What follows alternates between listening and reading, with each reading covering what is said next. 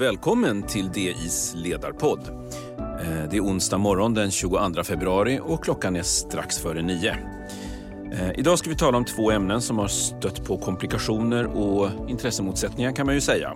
Sveriges NATO-ansökan och politiken runt eh, elstödet och beskattningen av elbolagen. Och runt bordet här på DIs redaktion i Stockholm finns Frida Wallnor, politisk redaktör på DI Ellen Gustafsson som är biträdande politisk redaktör. Eh, och jag som talar nu heter Tobias Wikström och jobbar också här på ledarredaktionen. Så eh, låt oss börja då. då. Vad är det nu som händer i förhandlingarna med Turkiet? Vad vet vi, Frida? Ja, det vi vet är ju att de har varit på paus sen de här, den koranbränningen utanför turkiska ambassaden i slutet av januari. Och president Erdogan var ju väldigt tydlig med att Sverige inte kommer att godkännas förrän man förbjuder koranbränningar. Och sen dess har ju svenska regeringen ändrat lite retorik. Från att ha verkat väldigt angelägen så är det nu ett mer dämpat tonläge. Eh, man gång på gång påtalar att det handlar om ett turkiskt beslut eh, men att Sverige inte kommer att anpassa vår lagstiftning. Eh, men det som också har hänt ju är ju jordbävningskatastrofen i mm. Turkiet just som har mm. gjort att turkarna har ett helt annat fokus såklart. Men trots det så har de ju ändå meddelat att Finland uppfyller alla kraven i det här avtalet från Madrid. Och det som också händer nu i veckan är ju faktiskt att eh, Turkiet meddelade att samtalen med Sverige kommer att återupptas. Och det kom ju fram efter att den amerikanska utrikesministern var på besök i Turkiet.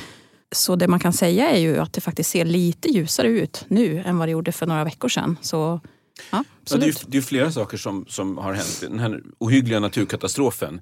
Eh, det är ju lätt att tänka sig att det, att det förändrar det inrikespolitis den inrikespolitiska dynamiken i Turkiet. Eh, det, är ju, det är ju där Erdogan är pressad nu, hur han har hanterat det här innan och efter.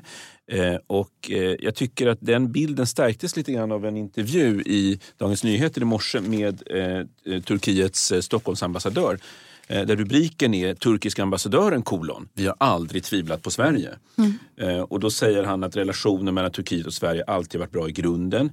Det är en temporär grej nu, det här mm. om NATO-processen, som förr eller senare förhoppningsvis och helt säkert kommer att lösa sig plötsligt det här som, som, eh, som var så låst är plötsligt en temporär grej. Mm. Eh, och det, det tycker jag är, är, intressant. Så spelplanen verkar ju mm, kanske ha förändrats lite grann. Mm. Eh, samtidigt så Statsminister Ulf Kristersson talade ju senast i måndags om att det fortfarande är viktigt att Finland och Sverige ska gå med gemensamt. Och, eh, hur ska man tolka det där? Finns det alltså hopp om ett gemensamt, eh, en gemensam process fortfarande. Vad skulle du säga egentligen Frida, sammanfattningsvis? Alltså det ser ju betydligt bättre ut för Finland. Det får man ju fortfarande säga. Eh, det har ju inte förändrats. Men eh, jag skulle inte säga att hoppet är ute för att Sverige och Finland kan gå med Eh, tillsammans då i samband med NATO-toppmötet i Vilnius i juli. Det är ju det som är liksom framställs som best case scenario nu från många. Men, men det som komplicerar läget är ju det här med turkiska valet och när det kommer att hållas.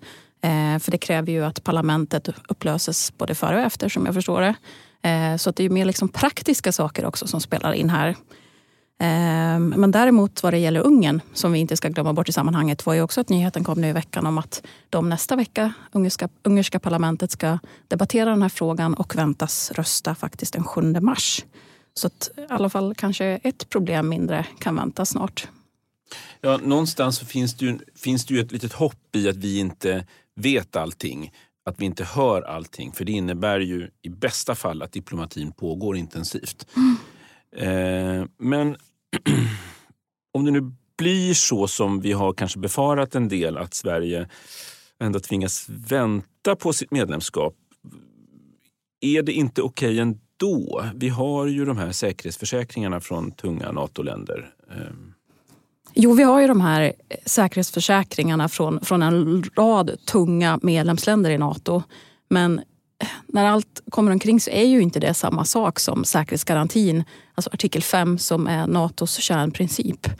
Ehm, och jag, jag, håller med Ulf Kristersson som han uttalar sig i den här artikeln i Financial Times i helgen om att det vore problematiskt ur en säkerhetssynpunkt för Sverige om Finland skulle gå med före. Ehm, dels för att det blir svårare att liksom, försvara Norden som en, som en enhet Eh, i och med att då kommer inte Sverige att vara en del av den gemensamma försvarsplaneringen som man gör inom Nato. Eh, dessutom så, så kommer ju samarbetet mellan Sverige och Finland försvåras. Eh, som, som det är nu så har ju Sverige väldigt långtgående bilateral operativ planering med Finland. Och den blir ju väldigt svår att upprätthålla om då Finland blir en del av Natos försvarsplanering.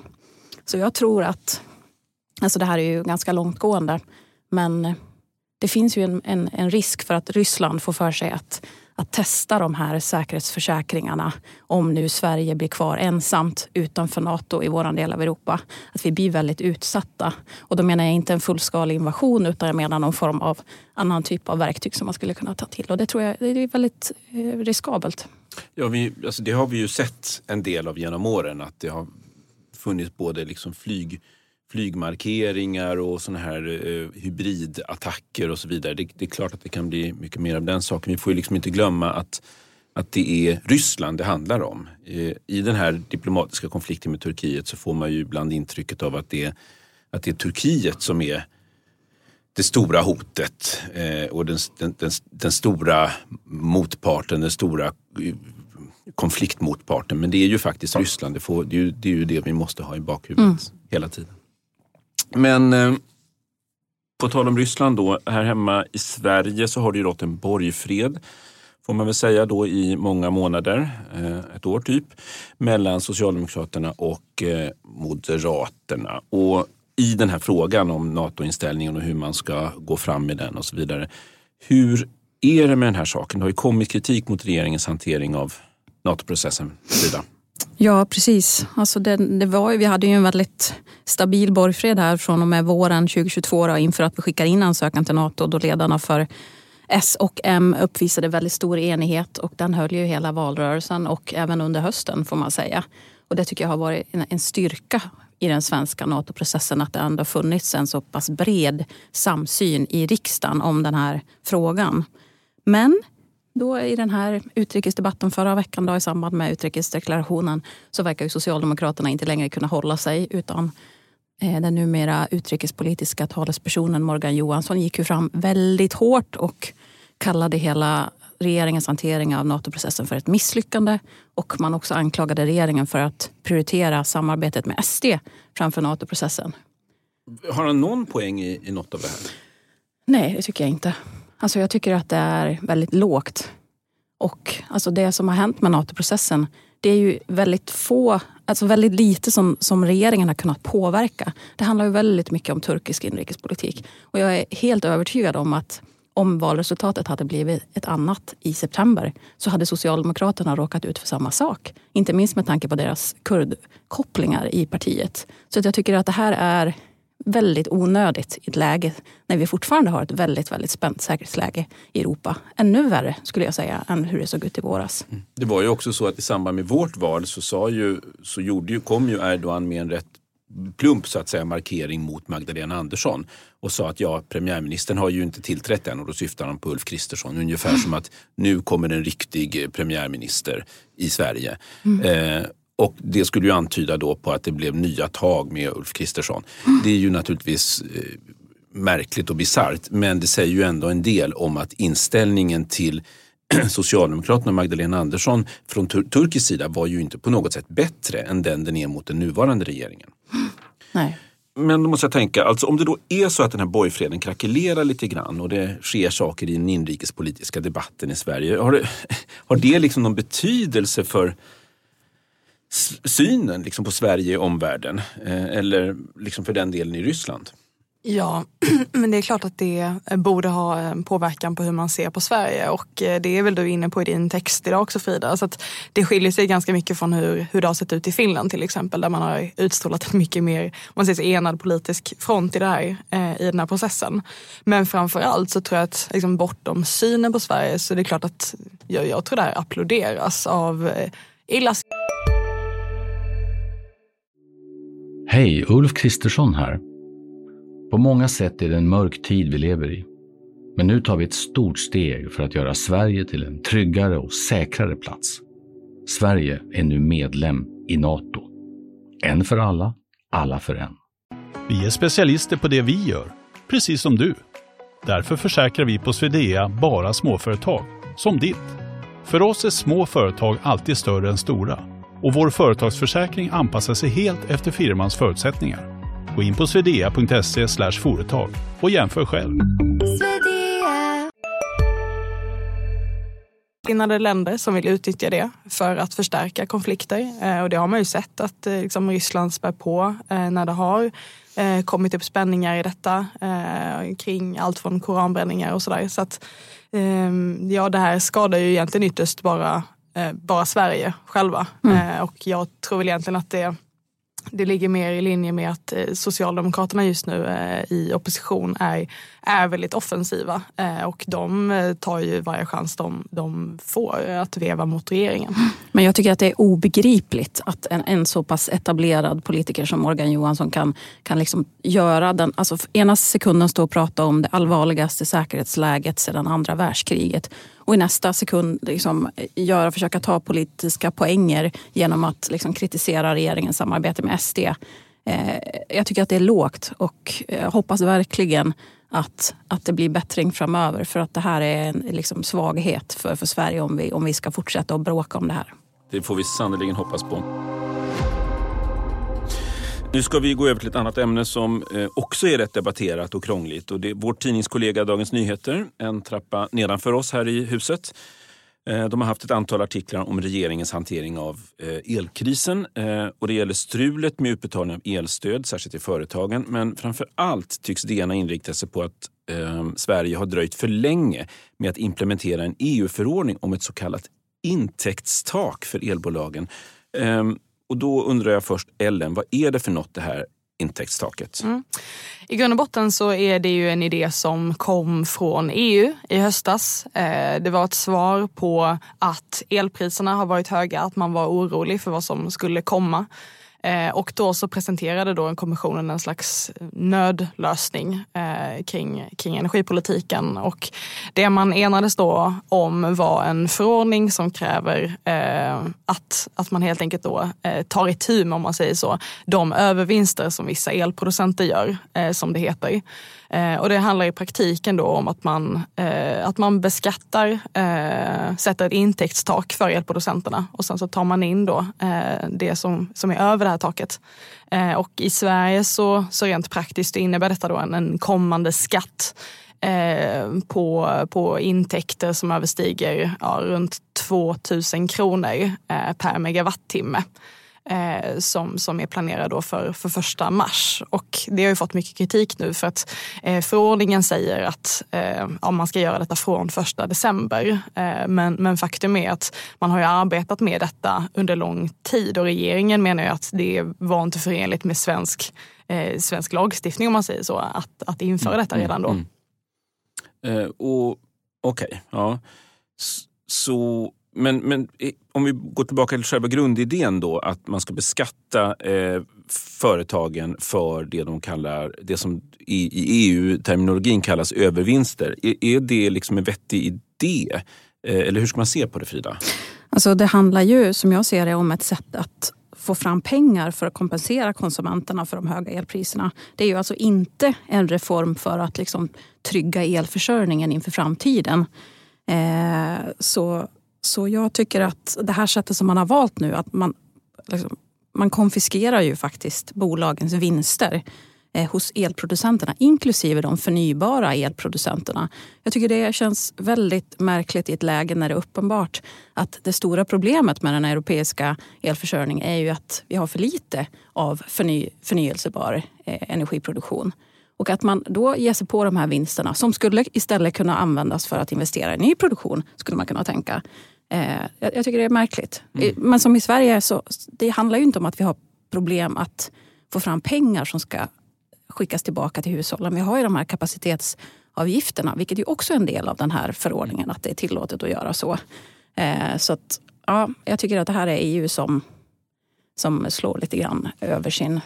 Och, och, och då, då själva kritiken här i Sverige då har ju varit att, att eh, den svenska regeringen, den nya regeringen har såsat med det här. Att det, att det har dröjt innan det här införs och statskassan eller skattebetalarna eller hur man nu ser på det, har gått, förlor, eh, gått miste om, om eh, pengar därför att det här dröjer då till första mars är det väl.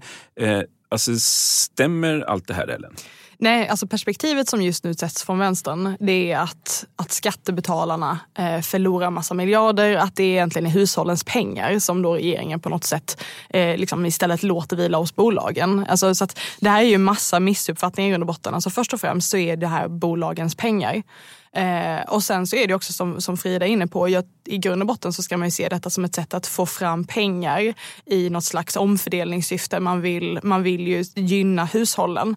Men i Sverige så har vi också löst det med just de här kapacitetsavgifterna. Vi, vi har ju så att säga redan en fungerande finansiering för, för de här elstöden. Så att jag tror inte att liksom just Sverige är det primära liksom problemet eh, i, i den här frågan. Eh, så att även, även det här, precis som vi var inne på tidigare med, med Nato, om man säger, eh, följer ju liksom en linje att, att man, eh, man letar efter eh, konfliktytor att ha mot regeringen. Eh, och faktum är ju att när den här förordningen antogs i oktober, då var det Magdalena Andersson som ledde en övergångsregering. Eh, när det här förhandlades i september, då var det också eh, den socialdemokratiska regeringen som var nere i Bryssel och skötte detta. Så att de, de själva har ju sagt, Mikael Damberg som stod i Aktuellt igår och var väldigt kritisk mot regeringen, han har själv sagt att det skulle inte ha gått att ha, ha det här på plats den första december. Eh, och ändå då så målar man då upp det nu som att de här intäkterna som går förlorade från skattebetalarna, de här enorma miljarderna. Eh, och det har ju liksom inte riktigt, eh, ja, det har, det har, ingen verklighetsförankring.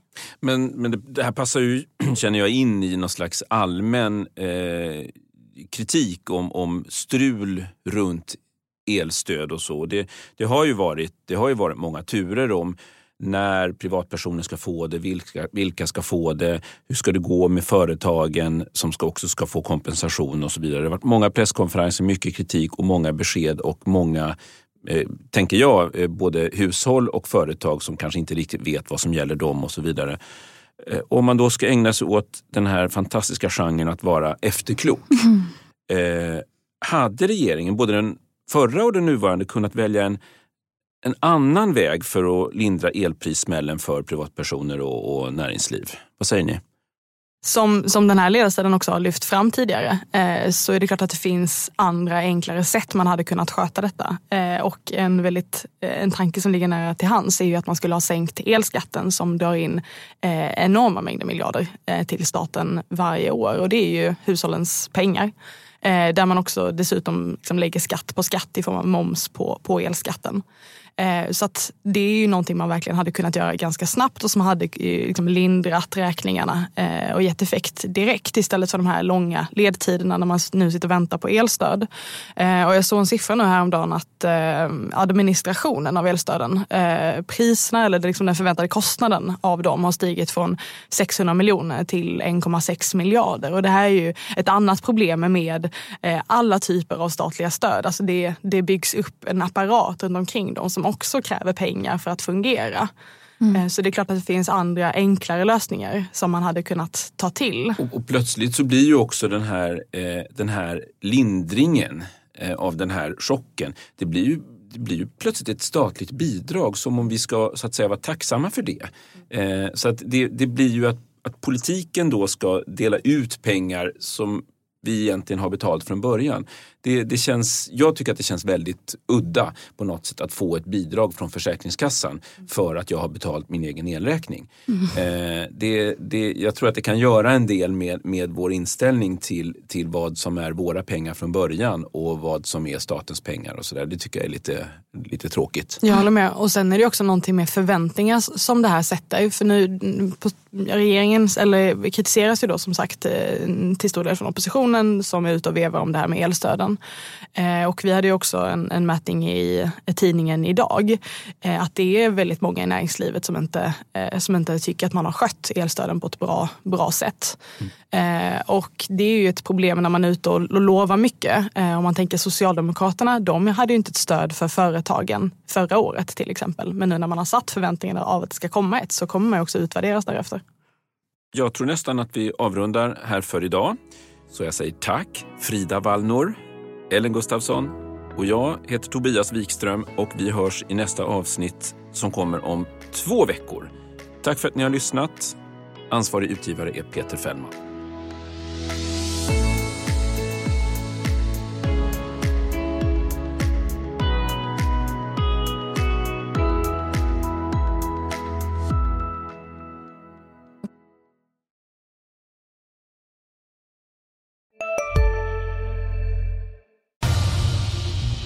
Expressen gör varje vecka podden Politikrummet där vi djupdyker i det senaste och viktigaste inom svensk politik. Med mig, Filippa Rogvall, som programledare tillsammans med mina vassa kollegor. Och det är ju ni som heter Thomas Nordenskjöld, Anette Holmqvist och Viktor Bartkron. Politikrummet kommer med ett nytt avsnitt varje tisdag. Vi hörs.